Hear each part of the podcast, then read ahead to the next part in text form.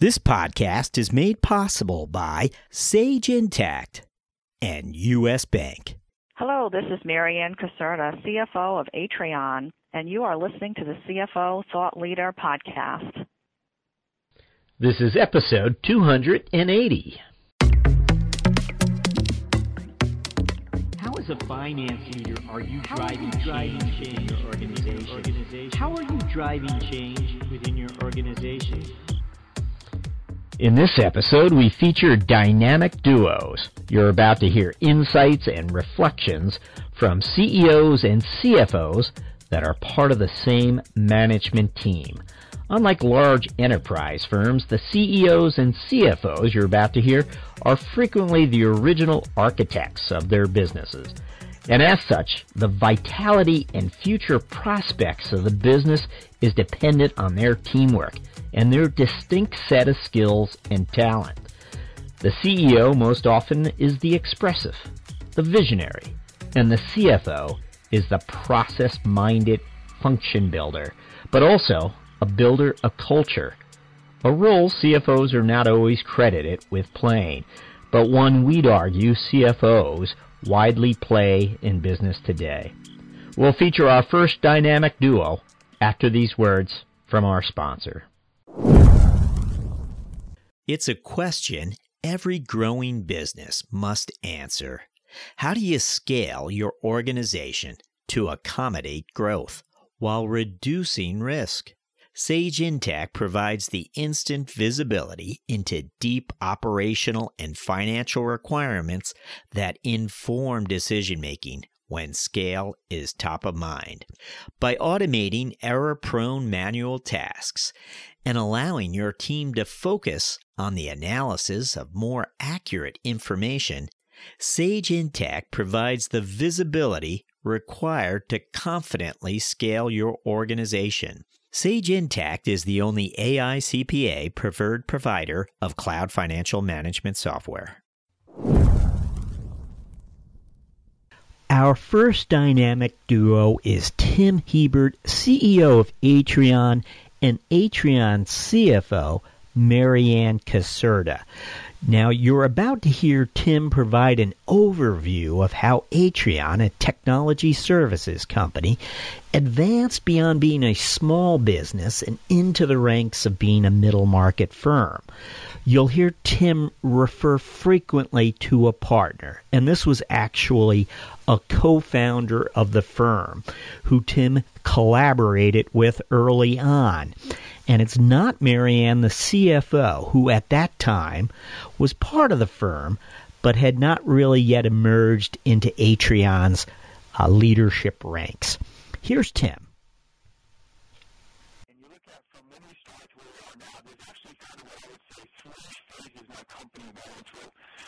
they're, they're pretty much defined by a decade each and almost. It's not quite that perfect, but it's almost a decade each.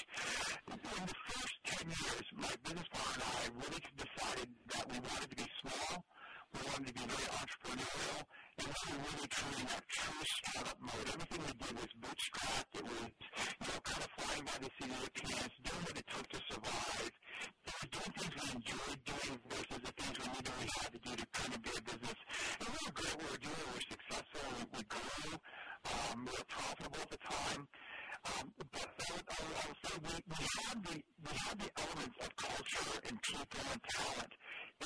Schroeder. And I would say that the mis- I would say the mistake, but the, the underlying theme, our culture was driven more around a owner-founder kind of mentality, almost like a family, you know, family type of business has that family feel. This was that owner-founder entrepreneurial spirit kind of world that we had. Our second decade, we really made a conscious choice to say, listen, we have an opportunity to do something really special here. We want to be a really small, we want to be a really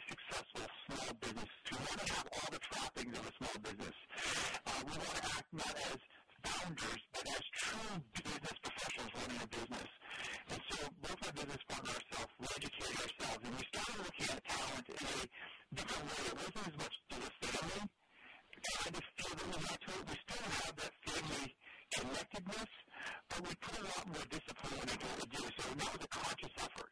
So the kind of people we hired, the things that we were looking for them were different. We were looking for more well-roundedness. We were looking for people that um, had the ability to grow with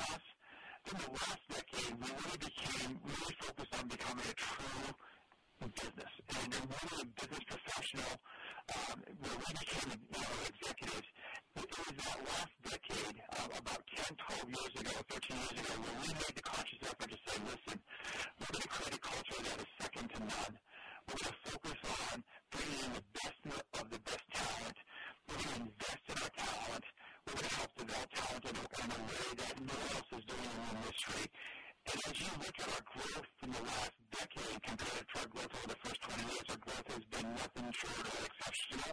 We've probably grown at a rate of 25 to 30 percent year over year um, in that last 13 years.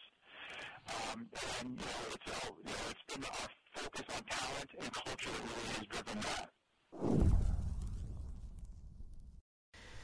Now, Atrion, as uh, Tim revealed, is three decades old today. And Marianne Caserta joined the firm 18 years ago. Not as a CFO, but really as a, an accounting leader for the firm. And her career would grow over time with the firm, which is something you frequently see in middle market firms.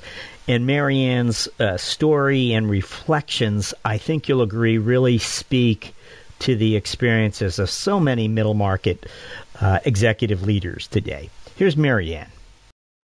You know, I think it's um, Tim and I joke about this a lot. Our personality styles are very different, uh, but we have a very um, tremendous level of respect for each other's um, kind of perspectives. I think on it and together, I think we create uh, something better in the end, or at least I hope so. There's always good, healthy dialogue as a CFO, I tried to be very in tune with where um, Tim's thoughts are going um, and try to draw some inferences from what he says. Um, he's a very creative, expressive thinker, and um, trying to stay ahead of that is probably the daily challenge, but I really enjoyed that. And I think really understanding where he wants to go and partnering with him to help achieve that success um, I think is is really key. And um, oftentimes, I think you find that the styles are different between a CEO and CFO, and you you need to do your best to make it work. Appreciate those differences, leverage them. Um, make sure you're understanding where the, the CEO's mindset is going and you're in tune with um, where that person sees the future um, so that you can help them really plan for that proactively and not be sort of in a reactive mode. So, Marianne, having gone back uh, as long as you do with this company, you really had uh, sort of hands-on experience in architecting uh, the finance function for Atrion, I would imagine. And along the way, we'd love to hear if there was an aha moment that you had as you as the company grew as you had to get to the next threshold and and build uh, out the finance function and all of what uh, was required um, along the way did you discover an aha moment that you can share with us Sure. I think there were probably two key aha moments uh, for me. Coming in to the organization, um, 18 years ago, I was very, very focused on being a very good technical leader. And I thought that uh, what was most important at the time was making sure the financial statements were accurate and cash flow was, uh, we were employing best practices around that.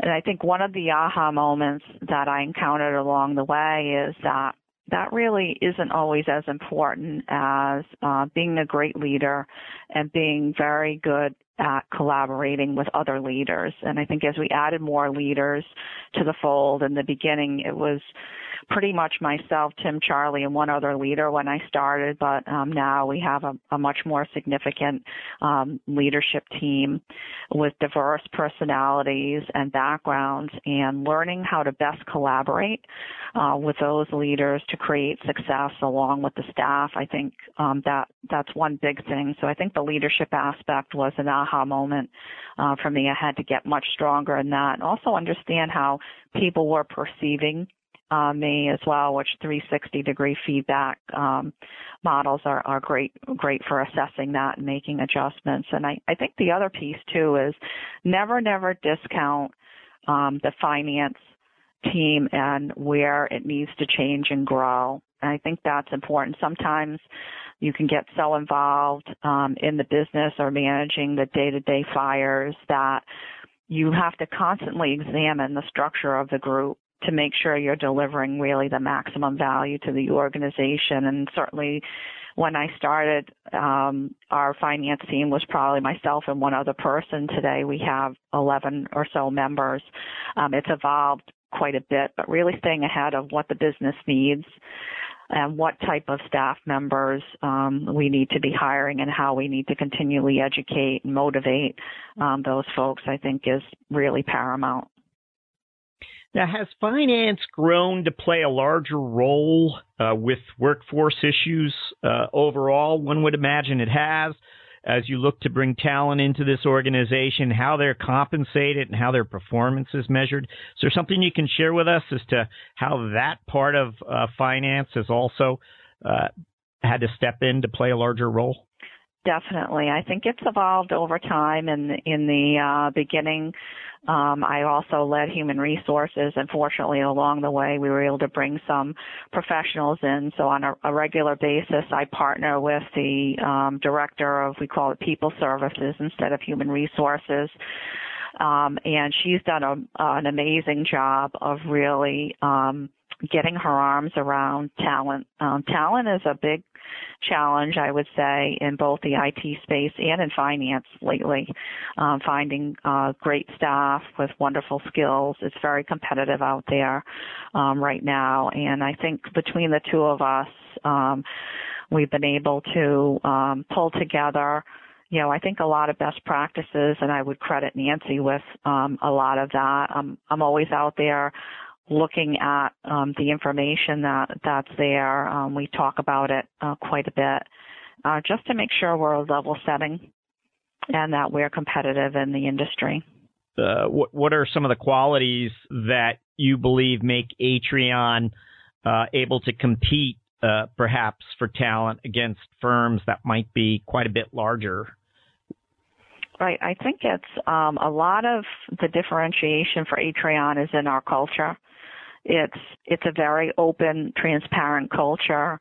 Um, every person matters, um, and they're treated that way. Um, we worked, uh, spent a lot of time. Um, both Nancy and Tim have spent a lot of time around um, recognition, which we know is very important. And in a very fast-paced um, company environment like ours, it, that's really, really critical. Um, people need to know they're doing a great job every day, um, and we we uh, do that in a lot of ways. We actually have an employee advisory council, and that's filled with staff members who really have the pulse of of uh, the morale um, in the organization, and try to create events that sort of add some fun uh, to the mix, um, aside from recognition programs that we have in place as well. Um, Nancy's done a lot of work around uh, market salary surveys, um, and we've uh, tried to create a very robust benefits um, and compensation package that's competitive because it, it's not easy. There's no doubt about it. And uh, larger organizations with deeper pockets um, can certainly pay more on occasion, and I think we try to differentiate through um, some of the intangibles. I would I would say in our culture is probably one of the biggest pieces of that. Okay, our next dynamic duo speaks to both middle market firms as well as the world of Silicon Valley startups. You're about to hear from Chris Cabrera, CEO of Xactly Corp, and Xactly CFO Joe Consul. We'll begin with Chris.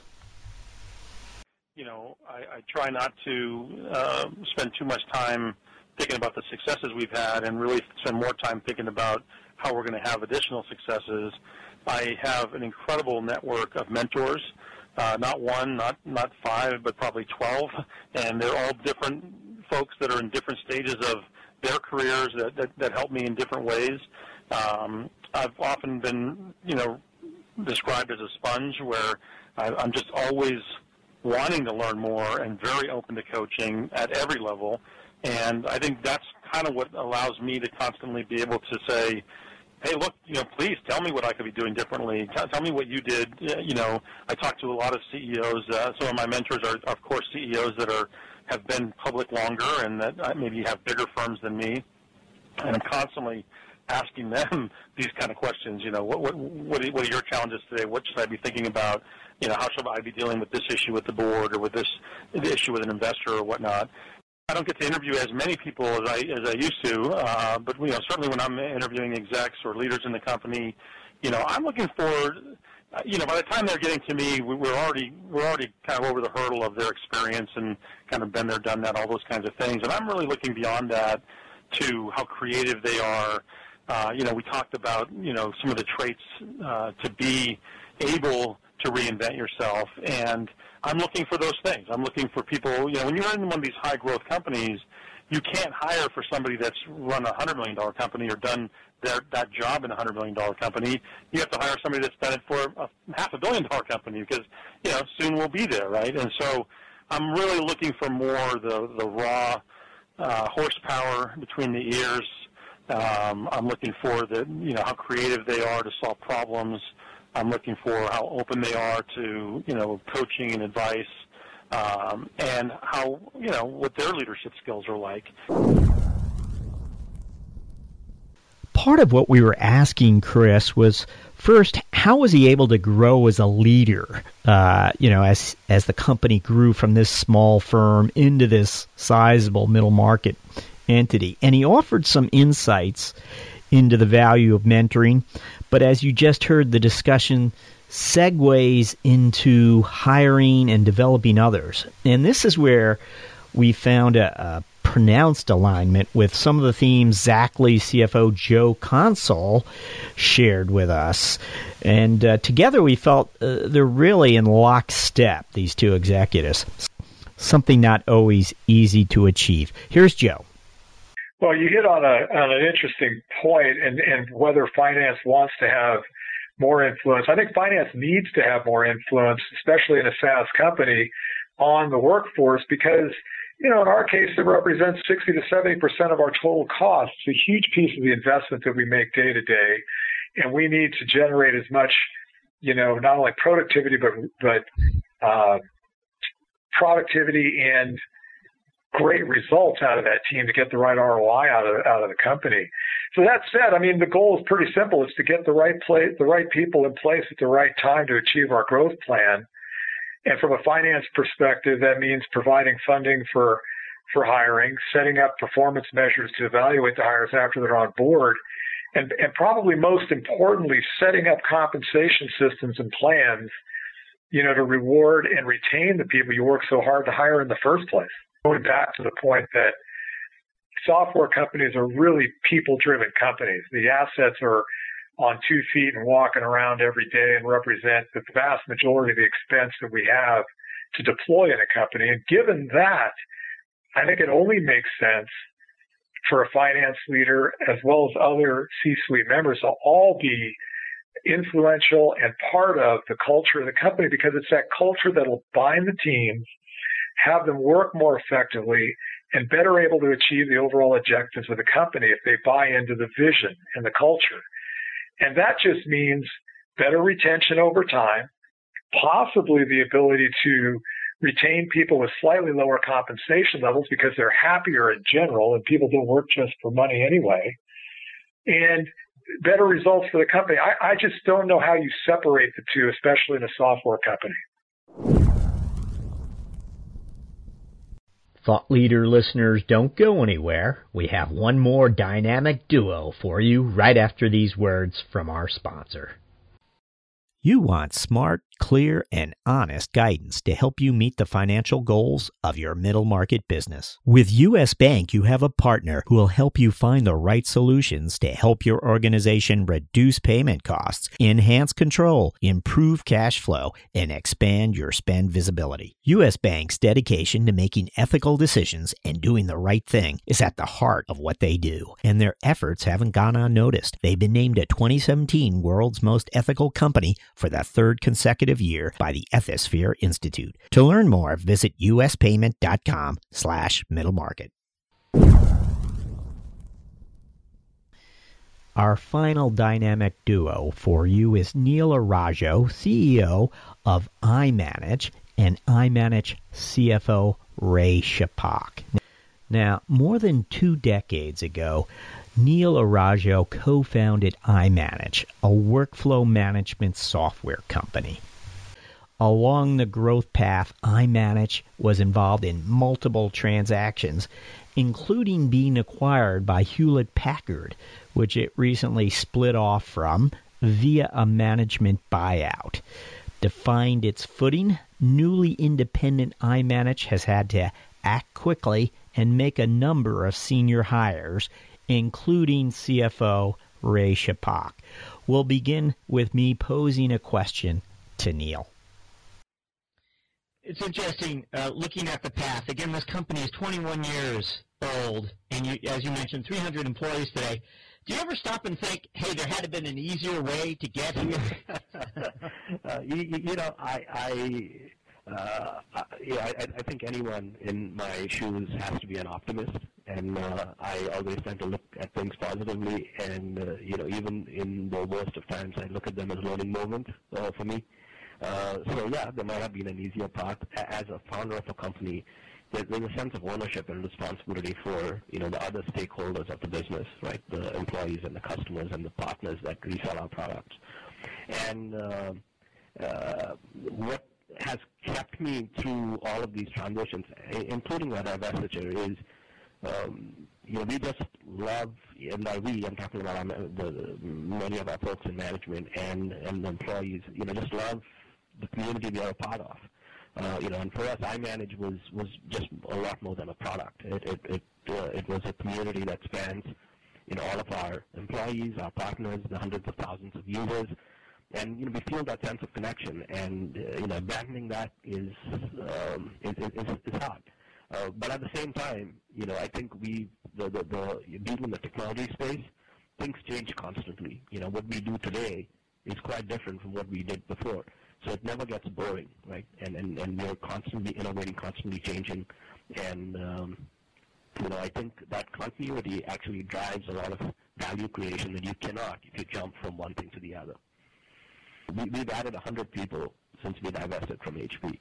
You know, and so we put our money where our mouth is, right? Which is we said we're going to focus on this market. We are going to invest in this market, and uh, you know we are we are a people business, and um, uh, you know, so growing by a third in one year is not is not trivial. You just don't, you know, it's hard to find the good people to, you know, that that you can staff with. And um, we we one of the things that we did, and you mentioned Belfast, was you know to look for talent, um, not just in the uh, geographies that we were already present in. You know, so we, we for example, found a great management team in uh, Belfast and built a um, you know, built an operation around them, you know, that has quickly grown, you know, to a couple to a couple of dozen people, and we could have never ha- had access to that kind of uh, talent pool, you know, if we would do it in the locations that we were we were in.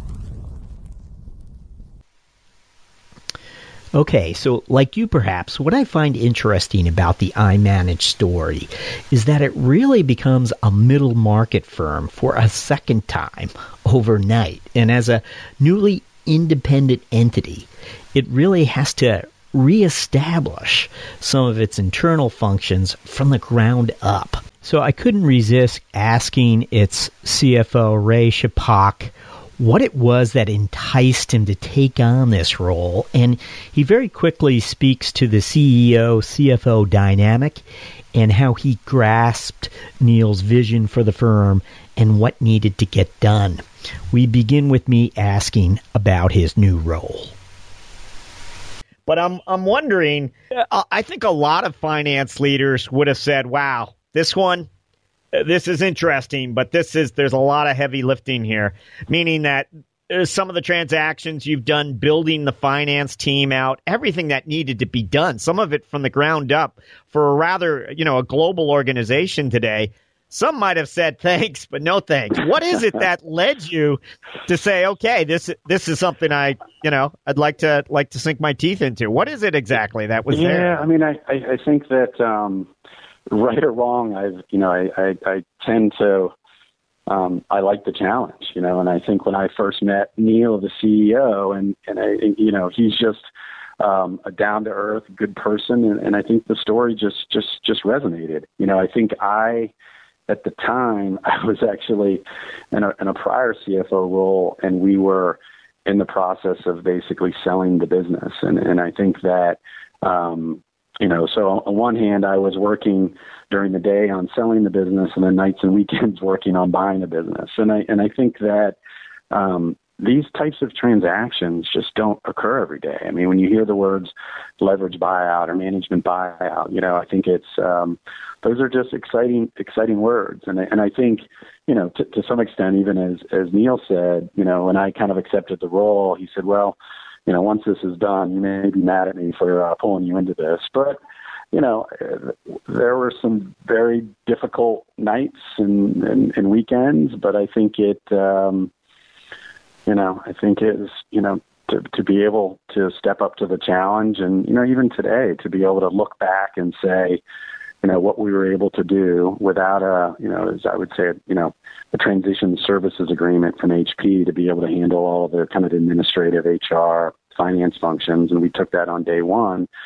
You know, you don't get to do that every day. And, and I think, you know, you know, in my mind, it was, you know, we took a day and we kind of celebrated. Um, and then it says, okay, what do we need to do going forward? Um, and so there's still a lot that we have to get done. Um, but I think that, um, you know, just overall a, a great, great opportunity. And I, I personally never say no to a challenge. Right. So, uh, with a number of the uh, sizable transitions behind you, uh, looking forward now, and you've gotten, you've made these key hires.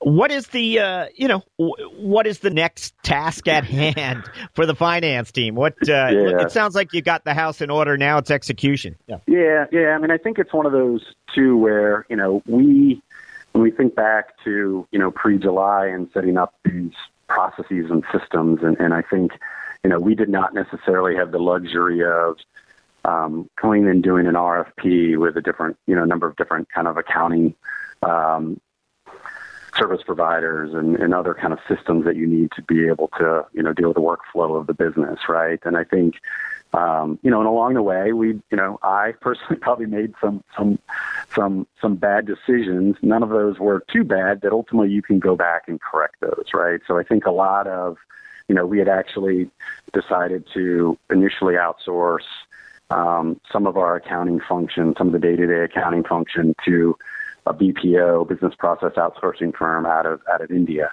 Um, and I think ultimately we realized that there's certain tasks that they would be very good at, but other pieces that we ultimately brought in house. So, so you're right, Jack. There's, there's, as I talk about it, we've been kind of going through this optimization phase, right? So we got the, we stood the organization up. Um, and, and again, from the finance side is really kind of optimizing what that workflow is. Well, we hope you enjoyed this dynamic duo episode. Our mission was in part to reveal the inner workings of successful management teams. I hope you found it valuable. Thank you for joining us.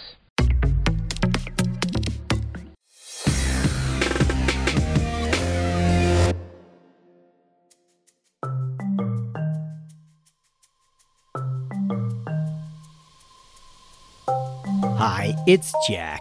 At CFO Thought Leader, we're interested in hearing from you. We want to find out what you would like to hear more of or less of.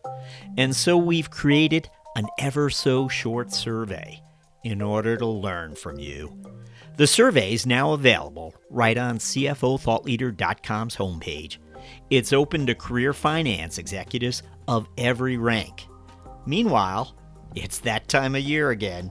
CFO Appreciation Day is quickly approaching, and we are once more firing up our kiln and making our CFO Thought Leader mug 2019 edition available to survey takers who enlist two or more of their finance team members to complete the survey. We'll mail you our also coveted CFO Thought Leader mug at zero cost. So visit us at CFOThoughtLeader.com and give us an earful. We would greatly appreciate it. Some rules and restrictions may apply.